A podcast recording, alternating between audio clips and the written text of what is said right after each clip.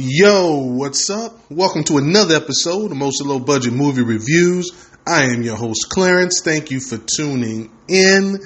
Now, it's Halloween, uh, which means I like to watch Shudder a lot, and Shudder originals have been pretty good.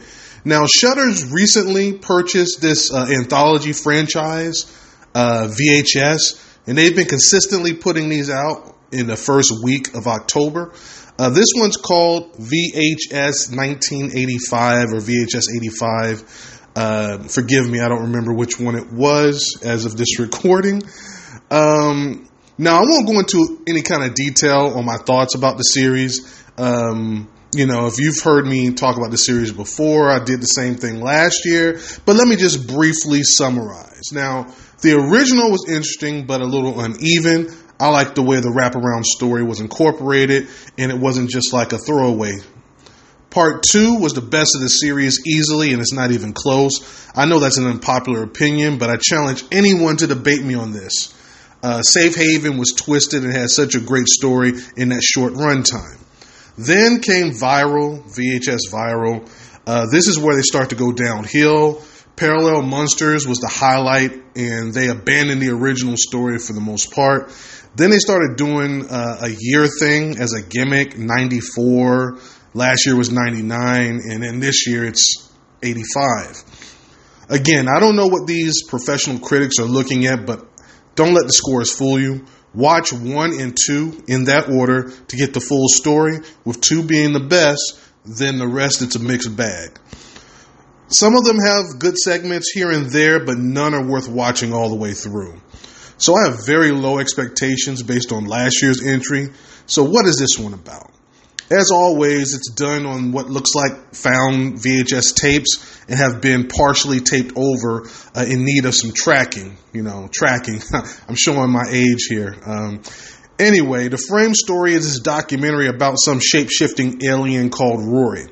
Then it changes to a story about some friends that go to what looks like an abandoned lake they're out there on this boat when someone starts shooting at them with not so normal results. Then we get another Rory segment. Then uh, the next segment is about a news team that gets trapped while trying to escape an earthquake. They find a way out through the basement of this building, but run into some room with paintings and skulls on the wall, or wall of skulls, I should say, and some sort of Aztec statue. Then we get another Rory segment uh, then we go back to this performance artist who talks about te- this technology god and does some kind of chanting in this virtual reality headset with disastrous results. Uh, then you guessed it, another Rory segment. Then we actually get a conclusion to the first story. A teenage girl is with her family having some sort of get together. Spoiler free, uh, her and her family are responsible for the events at the lake. Something happens with her, and somehow the police were tipped off as to who they are. There's a shootout, and the girl meets a similar fate as those at the lake. Then Rory again, and we get some indication through interviews that the scientists studying him did not survive. Then we jump to a home invasion from the point of view of the killer. Spoiler free, they show what he does in the house to the victim. The police investigate and realize the tape they received a few days ago had this exact same murder right down to the victim. Then it happens again. They do find out who's sending in the tapes. They arrest that person and interrogate him, and he reveals how he's been able to send these tapes. Then finally, we get the conclusion to the Rory situation, and we see what happened to those scientists that were studying it. And they close with some B roll stuff on the VHS. So, what did the pros think? Well, they came in at a 73% on 30 reviews, with the audience at a 72% on less than 50 reviews on the Rotten scale. But what did I think? Well, let me get to the positives. First and foremost, it was way better than the last outing. The outline story was cohesive and did provide some suspense as to how it was going to play out. Well, well, let me change that. Not how it was going to play out, because you know how it's going to play out. We just wanted to see in what way it was going to play out, how it's going to end. The practical effects were decent for the most part, had some quality gore. Uh, the standout for me was the lake story that was finished later. That had the most unexpected twist, and I liked the story arc and where they went there.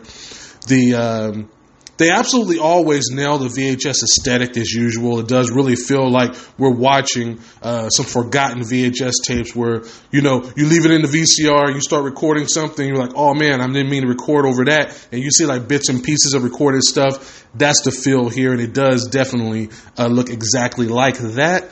But let me get to these negatives. Uh, there's very little originality here.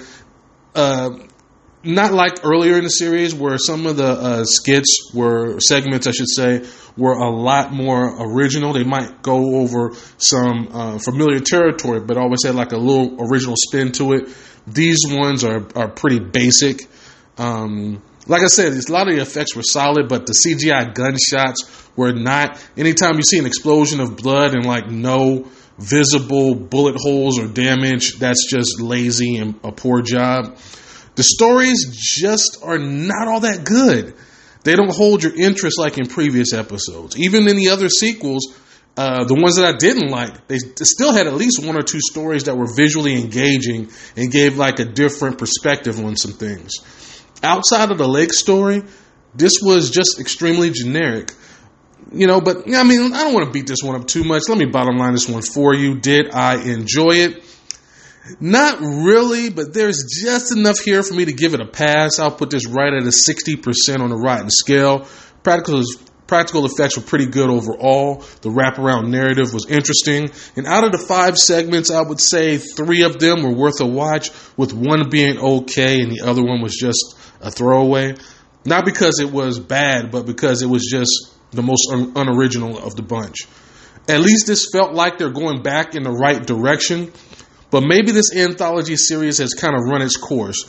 There are so many better ones out there now, and this one feels like they're just leaning into the gimmick and just counting on that alone. Like I said, I would still watch one and two over any of the other sequels, but this one is just, you know, it's okay.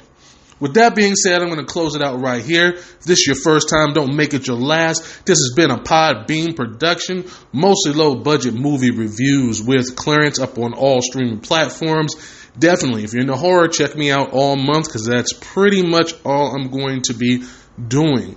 And yes, of course, I'll be back very soon with more content because, like I said, I've been just watching horror movies and I got all these things to record. So don't worry, I'm going to keep pumping out this content. Thank you once again. I appreciate it, and I'll see you guys next time. Peace.